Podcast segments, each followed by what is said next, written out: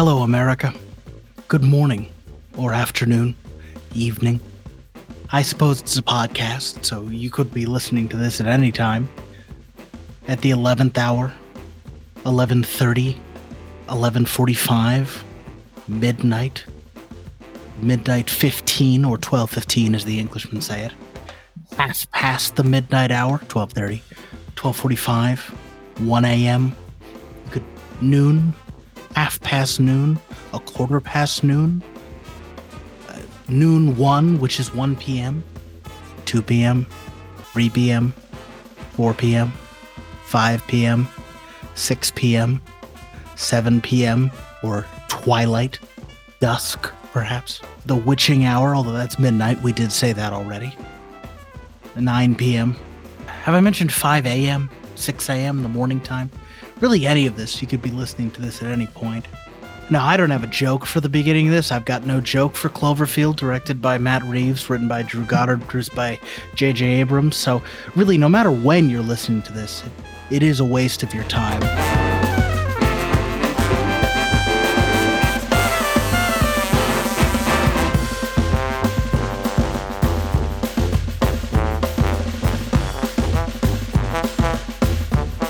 Hello, everybody, and welcome to another episode of Hate No 08, the show where we look at movies and media from 2008 under the harsh light of a decade and change. I am joined today by new co hosts. Uh, first, let me introduce Brian. Brian, how are you? I'm well. How are you? Oh, I'm doing great. Oh, it's so nice to have someone answer respectfully, professionally, no jokes like I get from David all the time. Oh, it's great. Now, Brian, what did you think of the movie? Well, you know what I should say? The movie. We watched Clover. uh, we watched Cloverfield. That's debatable. I mean, Brian, short, short response. What do, what do you think? What did you think of Cloverfield? well, overall, I liked the the theme it was going for aesthetically, and that it was like a on the ground perspective of a Godzilla type disaster uh, monster attack movie, but it it was really lacking in like character depth and plot and things like that. So overall, that stuff really hampered down my experience with the movie. It billed itself and portrayed itself as this realistic found footage take, but it was hampered by uh, pulpy aspects that kind of took you out of it that we'll probably discuss later. Sure, absolutely. Well, real nice by the book response. Sure, we're gonna get that from our next guest. Let's introduce Jordan. Jordan, how you doing? Jordan Ogihara, FBI, fearless bisexual in need of love and support. We love you. Hey, we Jordan. support you. you are Hey. Jordan, how You you like that one? I came up with that one last morning. Jordan, what did you think of Cloverfield? uh, that shit is whack. Uh, So, either of you watched Cloverfield in 08 or or since? Nope. no, I think I saw the trailer. I think at the time, I've- the trailer they went ham on the marketing. at the Oh time. yeah, I remember seeing that um that poster of Lady Liberty's head being gone all over. Mm-hmm.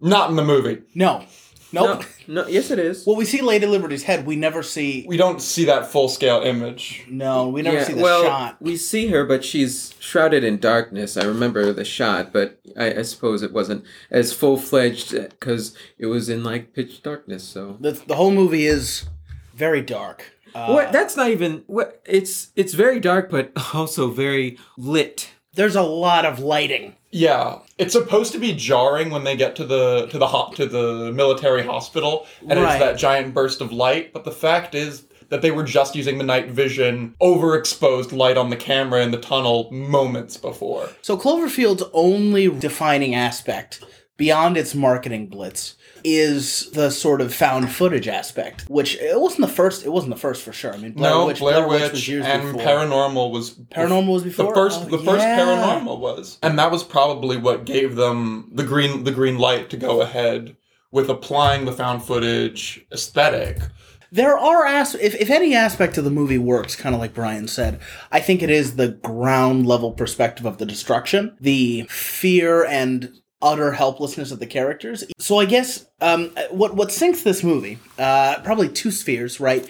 Our characters and dialogue and the plotting. So let's start with the characters. Like the movie, the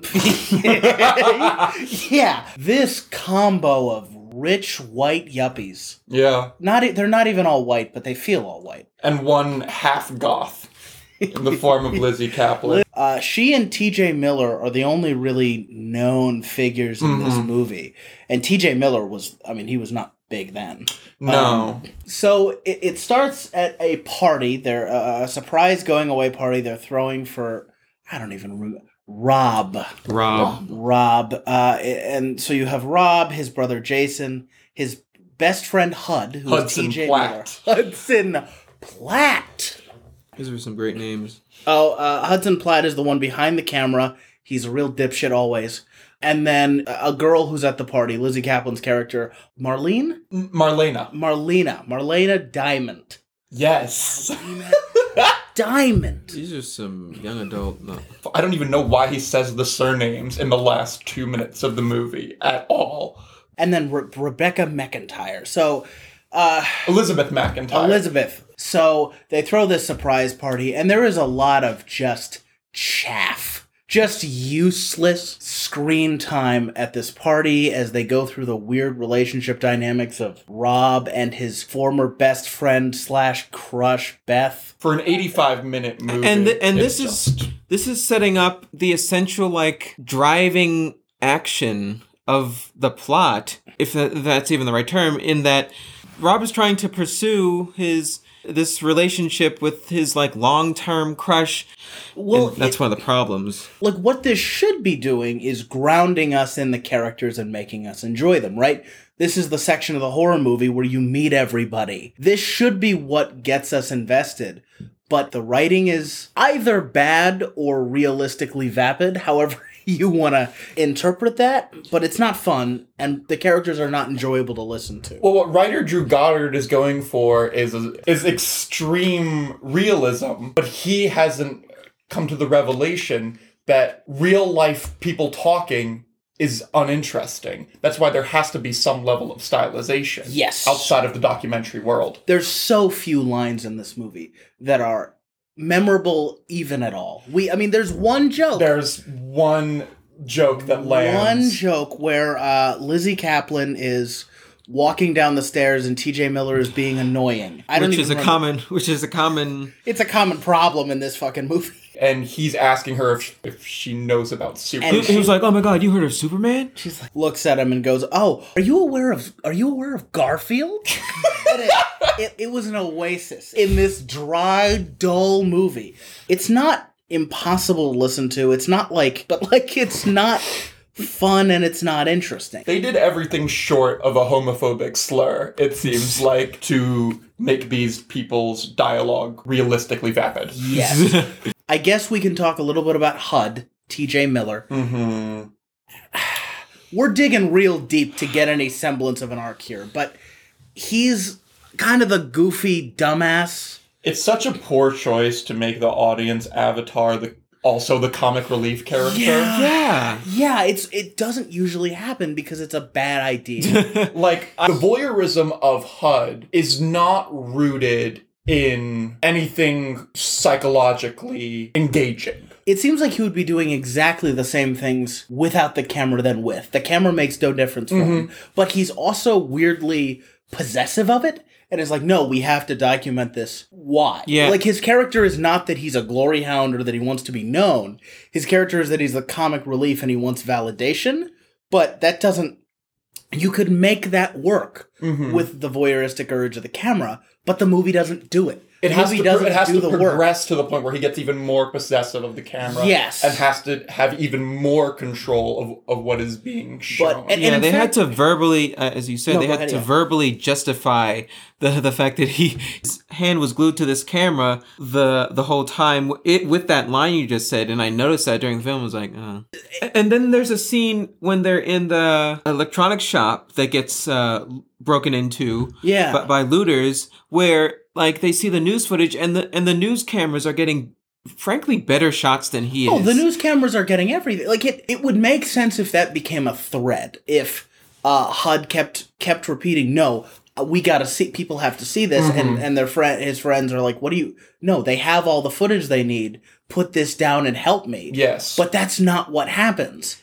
it feels like HUD's line of we have to document this, people have to know, was intended to be the soul of the movie. Because J.J. Abrams, producer J.J. Abrams, like his new Hollywood contemporaries, has a fetishistic relationship with the cinematic medium. The themes of Clo- Cloverfield boil down to movie magic, basically How so? I'm, because HUD's line, and I kind of get what you're saying about they have all the footage they they need, and but HUD's line, and the reason why it is found footage is because this is producer J.J. Abrams looking at cinema and saying cinema is the only way to capture real reality better than a factual newscast because it's interesting. or it's supposed to illustrate internal struggle and the failures of humanity, its hubris, its foibles in a subjective way, which does reflect on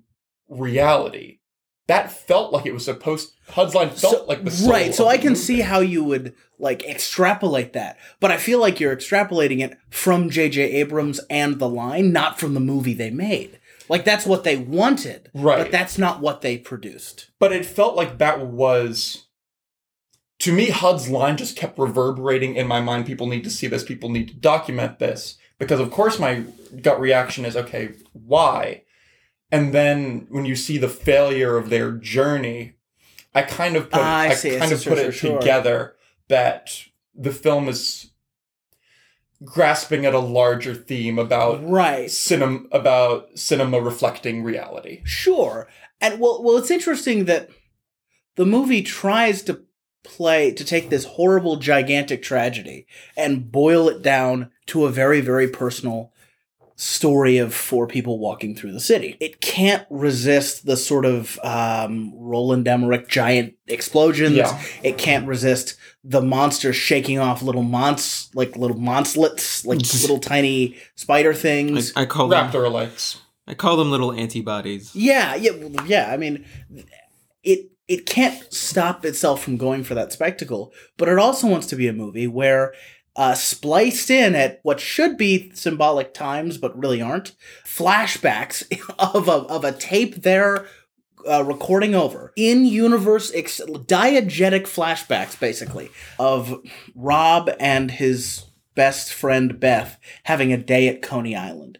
And what that should be doing is helping us to really ground these characters in reality and make it an ultimately tragic story with a very uh, like of a mythic disaster with a very personal angle. But because the writing is vapid and the characters all suck and it's and there's no arcs and there's no symbolism right. it just comes off as like masturbatory and boring. And oh boring i guess that's a good i guess that's a good through line to start talking about rob and beth because there's not much else to hide right i mean he ki- he wants validation slightly but it doesn't ever become a thread he kind of wants marlena but That doesn't go so well. it doesn't go anywhere doesn't, doesn't even get shut down. It doesn't go anywhere. The only time she's nice to him is is when she's in shock, and then she dies. Uh, Hud dies at the end, not in a way that makes any sense No. or is has any symbolic meaning. Um, he just gets eaten by the monster in a individual kill, a face to face monster kill for no reason. Yeah, and this is a problem of the of the Pope. The the the movie's constantly battling itself over if it wants to be realistic or movie like Fun, style- stylized monster movie. Because it's more acceptable in something like Jurassic Park, semi sci-fi, semi fantasy type. It's a, it's a fun film, so it kind of makes more sense that you'd have stuff like the dinosaur try, trying to chase them, like but not being able to outrun them on foot, or like Sure. just barely missing them, or seeking them out individually, even though there's no real reason for it to. But here, because it's trying to portray itself as a realistic shot on the ground, we you have things like the the little uh, antibody monsterlets we see in one shot. Uh, from the newscasts where they start to overwhelm the military and then when they're uh, stuck in a in a subway tunnel they creep up on them real slow and then they attack. But only one person is bitten. It was it was marlena. They're set up to be dangerous but then these four people fight them off with no weapons.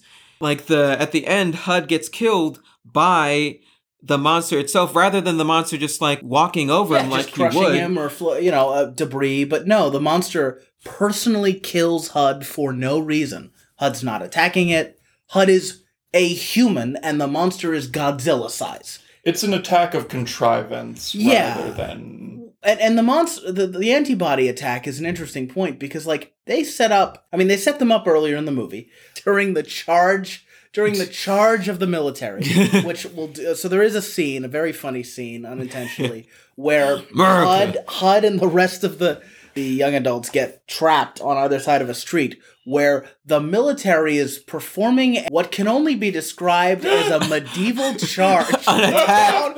down like Fifth Avenue. With, they're they're running forward, screaming, firing their assault rifles, and just trying out different weapons. One person has a bazooka and like drops, fires it. It keeps escalates. It escalates as more guys go tank- by. the tank runs. they're running towards the monster. They're not using cover. They are. It is so stupid. it's wonderful. Uh, I wish the movie had more ridiculous elements like that. But so then we see these antibodies attack, and we know they're going to come back. We know they're going to go into the subway, and the danger is going to be the antibodies, not. I don't know, the subway collapsing due to the monster. it has to invent another threat Yeah. for some reason. And the antibodies don't kill them, and they never show up again and don't matter. They're they're there for one action scene, and then they're taken out. The weird thing to bring in. Yeah, I mean, there's not much more to say about HUD. So I guess we'll jump to Rob because he provides the thrust of the movie. Rob, uh, Rob and his brother Jason are the I guess the family this party's around. Rob had a um, A fling. a fling, I guess, with Beth, and then didn't call her back. And so he has a fight with Beth um, and her boyfriend Travis Ben Feldman from Superstore in Silicon Valley. Weird cameo, and it's gone forever. that might be how TJ and him met. maybe, honestly, maybe. Probably. And so they start trying to leave the city to get through the bridge, and Jason, um, Rob's brother and Lily's fiance, gets killed by the monster. The monster's tail yeets the entire. Uh, I don't remember which. It was the Brooklyn was. Bridge. The Brooklyn Bridge, and it gets destroyed. So already we have now seen probably thousands, if not hundreds, of civilians get killed instantly, utterly.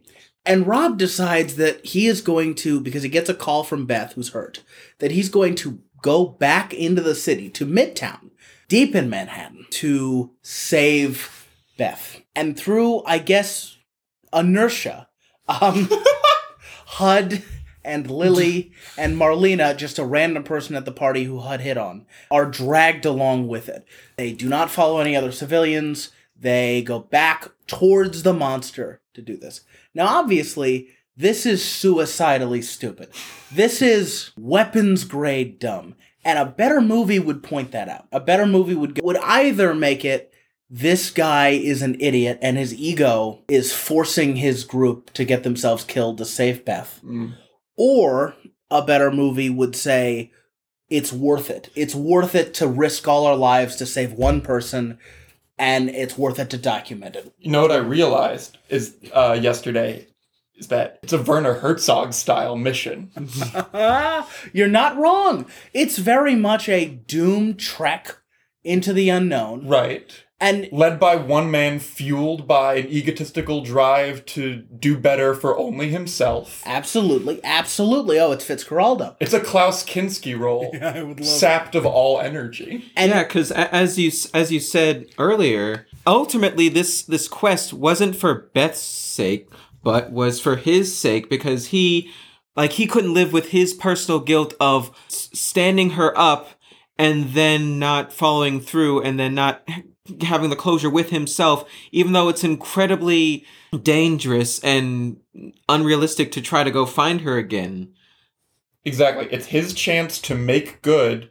And by the end of the movie, he's absolved of all blame, which is which is disproportionately nice. He so they do eventually get to Beth after after Marlena is killed by getting a, a bite from a monster, monster from an antibody and then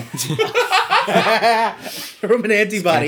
And then her head explodes or the military kills her. It's very unclear. Uh, they have to walk up a collapsed building that's leaning on another one but still has power somehow, including a wonderful unintentional hard cut joke where they have to walk across a collapsing section of the building over over nothingness, 39 floors up or whatever. They start to slip and then there is a hard cut to them safely on the other side. Which we are all sure was the editors and Matt Reeves, the director, in the editing bay going, "Oh shit, how are we gonna?" no, there's no, there's no way they can do this. I mean, Drew they- wrote this impossible scenario. Drew, Drew wrote this ridiculous thing. We don't have time to reshoot the whole scene. What if we just cut it? It looks too dumb. What? Just hit the cut button. Movie was gonna be 90 minutes. Now it's 85. nice, fleet movie. Let's do it. Cut it. Cut the whole thing. and now they, they find Beth. Beth is impaled on rebar. right through the shoulder. There's a hole in her. Beth is dead. I mean, she's not dead yet, but she is She so might fucked. be. she, yeah, a tiny piece of rebar has through her shoulder. They pull her off of it, and she like She screams once, Once. immediately after it's out, and then sta- it starts like whimpering in like stub toe pain. and time like- and then that's it. And then she's for the rest of the movie she's fine. She has an open wound that should be gushing blood until she passes out. And And, there she is, traipsing down the stairs, shot next. Uh, it's absurd. and this is part of the the pulpy contrivedness of this movie in that they shouldn't have found Beth.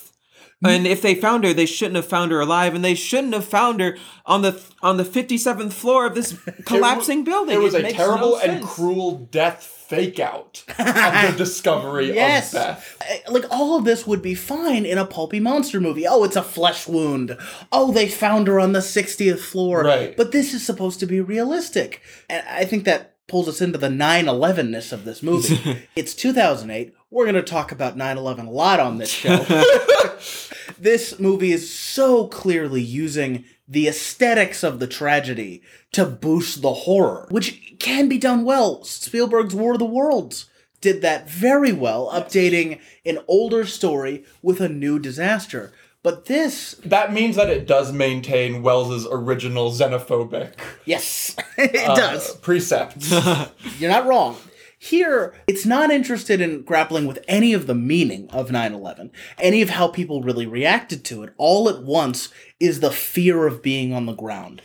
yes. And to be honest, I think Brian and I agree, it, it does that okay in some moments. I mean, Yeah. like, the first attack, when they see buildings going down and dust hits everything and powers out, I, And I think that dust was from the monster just collapsing the Chrysler building. yes, Very, very quickly. Very I was easily. surprised at how quickly they get they most, got they got rid of the Chrysler building. They get most of the major destruction done in the first 30 minutes. They take out Lady Liberty's head, the Chrysler building, um, Brooklyn Bridge. Brooklyn Bridge, and then the rest of it's mostly little shit. Mhm. They don't they don't go too hard like after that point. So at first, for that brief 40 minutes, up up until the bridge, I was on board in concept, not with the characters. The characters still suck, but of just humans trying to survive an unfathomable disaster. Mhm. And because of how bad the party scene was, I'll take it. Give me destruction. Give me death. At least something's happening. um, once it Jamal becomes- was like, yes, burn, Kill- burn all of you. kill them all. But once the Beth mission becomes the focus, it, it kind of cuts its its own like feet, cuts itself off at the knees. It kneecaps itself. It kneecaps itself. Again, a better movie. Regard, I mean, she'd be dead, Yes. or they'd never find her. It would be her- the moment of, in screenwriting terms, the dark night of the soul, when Rob discovers that the woman he tried to save is beyond rescue. right, and he's gotten his friends killed in this mission. And he cannot be absolved from that point forward for his idiocy and ego. Sure. Or you could do what a better movie 2012 does mm. 2009's 2012. I mean, the aesthetic it's really chasing is is Roland Emmerich. Yeah, it- beyond World Trade Center Absolutely. propaganda. It, it wants, it very much wants to do Independence Day, but darker, which 2012 already did. Well, well, not they didn't do 2012 and 2008. yeah, exactly. they did it in 09. Right. Um, Yeah, that movie was pretty pulpy too. I, I love, uh, yes, it's pulpy and I like it so much more. that's M. That's Cause it- cause it- cause it- mo. Yes. he traffics Because it leans into it. Oh, aggressively. Every second of that movie is ridiculous, and I'm into it. 2012 ends with a ridiculous call for unity. This movie could have done that. It could have done something like they find Beth and they escape, and it's we had to document this. They could have gone for ridiculous, over the top pulp. But instead, it just copies the end of Blair Witch Project. Yeah, it it gives us the fake out and the excitement of our pulpy escape, but then they have to die anyway. Mm-hmm. And so it just feels like nothing. Yeah. it just feels disappointing and, and sort of unhappy. So it's that nihilistic, condescending, mean spirited. it, it seems to nobody seems to be liked by this movie. There's no, No. like New York resilience in this movie. No. Because it's fact- too focused on these three, uh, on these four people, on these four. Yeah. You forgot about Lily. yeah, What about Lily? Lily is a Bitch, what about? Lily escapes. Okay, one of the four, uh, five including Beth, escape. Lily happens to get on another helicopter and escapes. There is no symbolic reason. She's done nothing better than the others. No she should escape. No thematic reason she should escape, and they don't. Which again, in a She's better the woman of color in this movie about New York. hey, if one person has to get out, a better movie could make that a theme. Oh, Mhm. she lived, they didn't. Luck of the draw Right. but but this movie doesn't because it immediately after their helicopter goes down has a like nakedly sentimental scene where the characters give a testimonial to the camera before they're like Lannister crushed by Rob. so there were testimonials in the party scene that are supposed to be for Rob, and I guess that's also playing into th- the thematic documentarian aspect. Yeah. But all those are jokes, and they're bad jokes. It's- Again, I think it only serves to set up the found footage concept.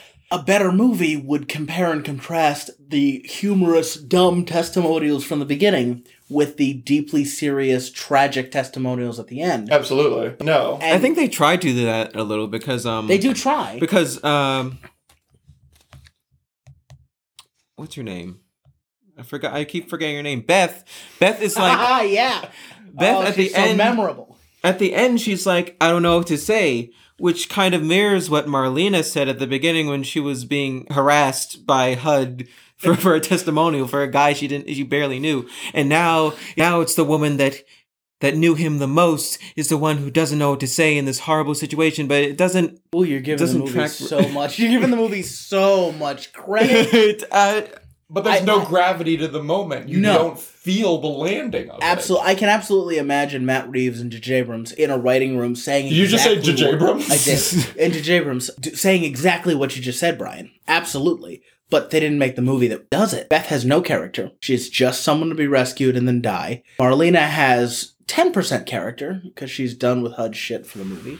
I mean, Lizzy. It's just Lizzy Caplan Lizzy doing Caplan's, her deadpan, Lizzy snarky Caplan's thing. trying. she was the most interesting and Oh, got yeah. the the most annoying death in that like She should have been something. she, and sh- she, she should have been something and she if anything it makes more sense that she would have been the one to survive because uh uh lily being the one Sorry, hold on. It's very.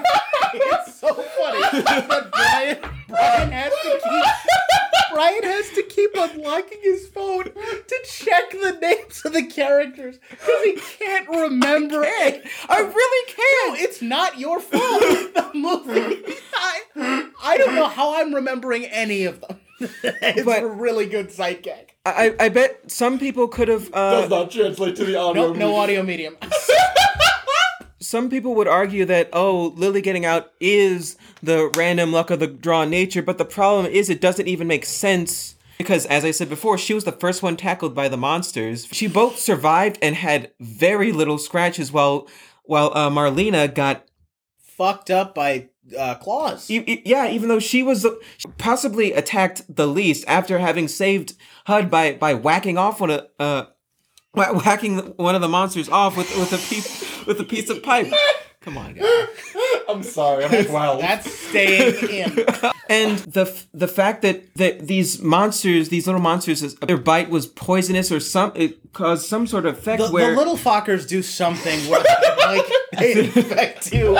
Their bite like it, it supposedly infects you, but we learn nothing about it, and it seems to like It se- very quickly infect Marlena, and then she either dies, blows up, or is killed. It's unclear. it like it looks like her head explodes, but that didn't have any thematic relevance at all. It was never brought up again. No one was ever more afraid to get bitten than before they were, or like speculated the other cons- the consequences of being attacked by those things. It was just kind of like an extra little thing that was vaguely similar to aliens for no real reason. Like it would have made more sense that she just died of blood loss or something. Yeah, the the whole infection bit came out of nowhere and made no impact on the movie. If Lily had been killed in the in the um, subway, that would have worked, right? Her fiance had already died, another person in in Rob's crusade, and she had been on board with it. Marlena living since she was the only one who was separate from this and has not quite disgust for Hud, but clearly does not like Hud, doesn't care about Rob or Beth.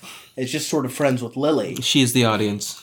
She is the audience. It's not HUD. It's Marlena. But Marlena escaping would have made thematic sense, but that's not what they do. And I'm pretty sure writer Drew Goddard was working under a oh, it's all random. That's that's part of it. Right. The same reason the writing has no stylization. It takes a lot of skill to make randomness entertaining. Yeah. This movie does not have a lot of skill. Well, you have to ramp up the absurdism to the point where it becomes stylization. Yes, and this movie is opposed to stylization in any form except destruction, Mm-hmm. which I think is it's one of its biggest downfalls. Right. Which almost makes it a net bad as Mhm. far as an effect Honestly, movie. I you know what? Actually, we're gonna take a little break. Uh, and then we're going to come back. We'll talk about uh, how this movie was received, whether it could be made today. Uh, maybe we'll touch on a few more modern monster movies, and then we'll wrap up.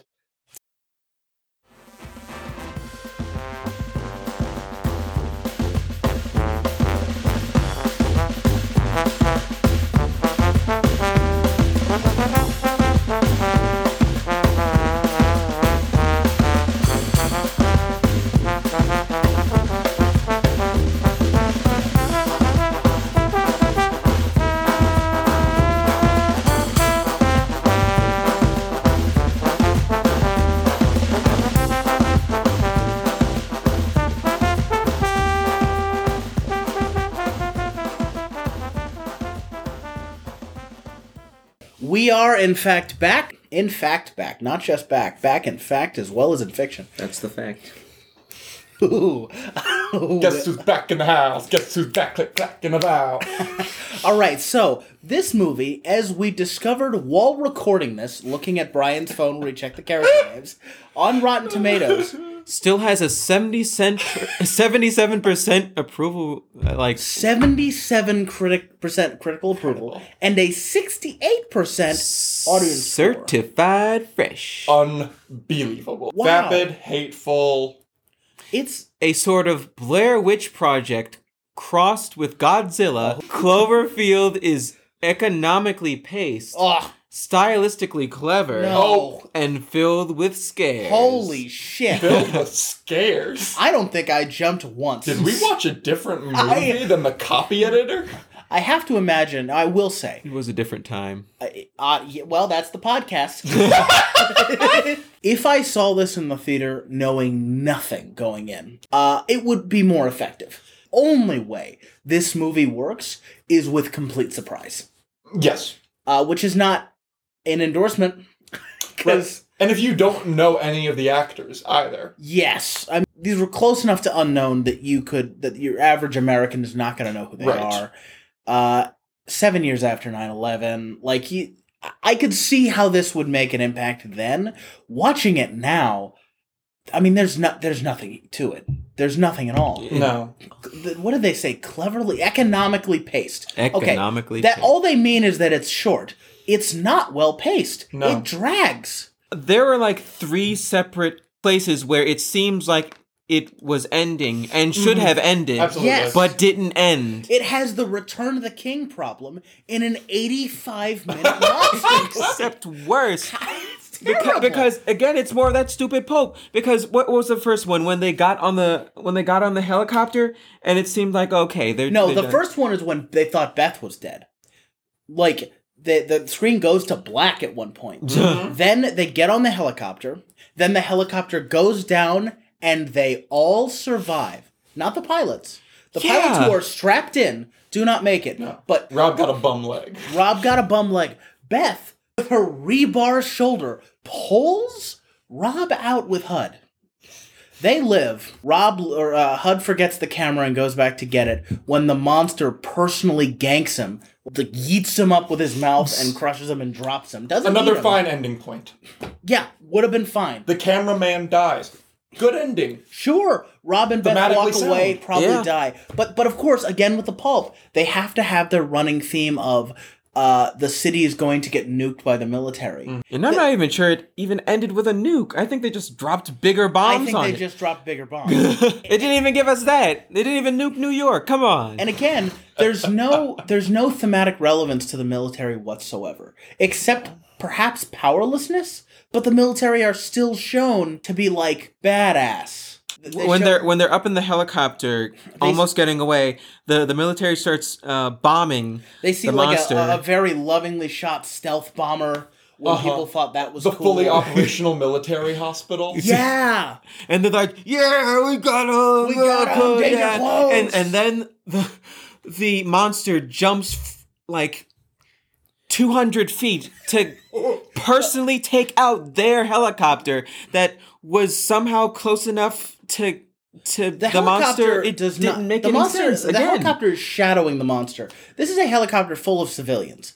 It's not flying away. It is shadowing around the monster. The monster does a villain reveal leap out of smoke and darkness to smash this helicopter, which again is not shooting at it. Like it's not like, you know, King Kong swatting flies. He like goes after it, doesn't blow it up, just knocks it out of the air. They have like a Call of Duty helicopter crash and drag themselves out. HUD is killed, and then we have Rob and Beth do testimony ugh, testimonials about how they're going to die, and if they hope anybody sees this. There's more explosions, and the tunnel collapses on them because again, don't go underground. No. Don't go under things. No. What? You got attacked in a subway. Earthquake That's rules. just another tunnel. Now, on the other hand, the monster did personally kill HUD, so maybe it's out looking for for civs, civvies. It's gonna kill them all. So then they die, and the final frames, the final frames of the movie are a, are another diegetic flashback to to Beth and Rob and Better Days on Coney Island. And as I learned from Wikipedia, you see something drop into the water behind them. the, the way it was framed looking at the water i thought we're like part of me thought that we were going to see something but i also thought that wouldn't make any sense because the monster attacked later so weeks later. The marketing of this movie was heavily focused on what happened and the mystery, the sort of Yeah. like X Filesy what's going on, which is something that the later Cloverfield extended universe has looked at. But the the movie Cloverfield is not interested in that. No. It's not interested in what the monster can do or what the infection is. It's not interested in why it's there. It's interested in four useless idiots. I mean, I guess that that brings us into our could this be made today? Which I think we've said no. I mean, no. Found footage has lost all of its cultural found cash. footage is just another type of movie, and it's rare. It's usually not good. Um, especially found footage horror, which has just become over overabundant. absolutely. And then with the, the popularization of the VHS movies, which sort of re- represent the apex of the form, there's hardly anywhere for horror and found footage to go. And to go back to Cloverfield would be regressing. Yes.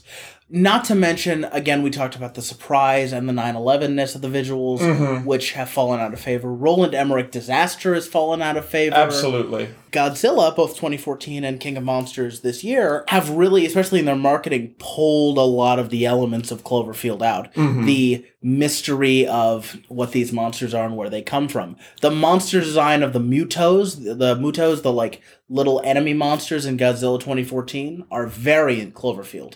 They're, Hmm. They look really similar to this creature. They also showed the Cloverfield monster a lot earlier and more than I thought they were going and to. it I doesn't thought, look good. and I It- thought the point was gonna be we only get short, partial glimpses of this thing. honestly, what Godzilla Because that's where you 2014 are. does. Oh my god, do you know what the monster looks like? Do you remember in Spy Kids 2, Island of Lost Dreams, the gorilla tarantula hybrid? oh my god! oh, you're right. Um, Godzilla 2014 does this better already. Like it. yes, Godzilla 2014 centers the human drama, but that's a standby characteristic of the entire Godzilla franchise going back to Honda Ishiro's originals. Yeah, and they also they, they have so much more. Uh, they spend a lot of time uh, setting up Godzilla. We don't get to see him very often, and when we do, it's appropriately epic. Here, they show the monster almost willy nilly. There's like five minutes where we're like, "What is that?" and we see it, and it's not that exciting. Like the design seems unfinished. it it it looks worse than the District Nine bugs a oh, year later. Uh, no, the movie couldn't be made, and if it was, I think it would be ripped apart. I think it would not get a seventy-seven. It'd have to come from the indie scene. There would have to be like just like so many like the factors that would have to make it acceptable contradict one another. It would have to be from the indie scene, but it would, it would have to have better spectacle. It would have to be more pulpy, but it would also have to have more fleshed out characters. Anything that could make it better would contradict another element of it because Cloverfield is inherently shite. Absolutely, and I think that wraps us up pretty well. I mean, it did spawn a couple other movies. Ten Cloverfield Lane is, by all accounts, pretty good. John Goodman, my husband, Of is course, in it. Mary Elizabeth Winstead, a hero, another dude. someone who looks like Reeve Carney or John Hawks. And then there was the Cloverfield Paradox, which apparently wasn't great. I didn't see it, mm-hmm. nor did the world. Space effects might be at least It'll look closer better. to spectacle that I'm Sure, looking for. absolutely. At least from a monster movie. And I mean, is it good? No, Mm-mm. has not has not aged well. Which comes, I guess, to our rating to our rating system. What did you give it? I gave it uh I gave it Twin Towers out of five. I gave it three Starks out of eight. I, I think what did I give it? Um Uh, Was it also Game of Thrones related? no, what? An, Yours was like three Cloverfield. Yeah, I think you were like one seven. Cloverfield of, out of ten or so uh, out of ten Cloverfield lanes or something. I, it's whatever it is. It sucks. It's not good. Don't watch it. All right, this has been Hate and 08, our first actual episode where we hate 08. And this is uh, bad. So uh, happy first episode, guys. So glad you could join me, Brian. I wish and I could do It was great. I demanded that I be put on the episode with Mamma Mia so I could talk about positive things like Mamma Mia, here we go again. You and I was be. roped into watching a movie I don't like and disseminating negative criticism.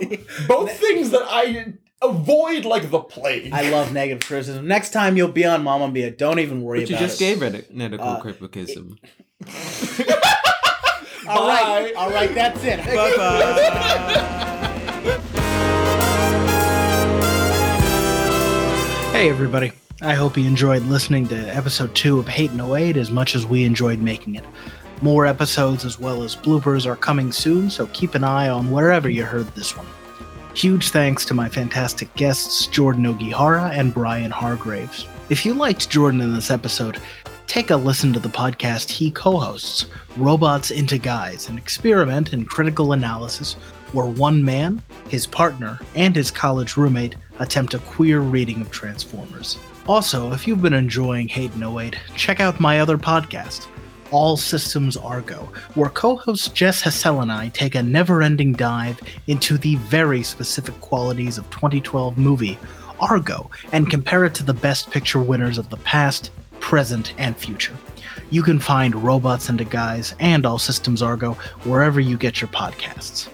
Hate No 08 was edited and processed using Alitu, and the music in this episode was Helping Hands by Brasmataz. Thanks so much for listening. Catch you next time.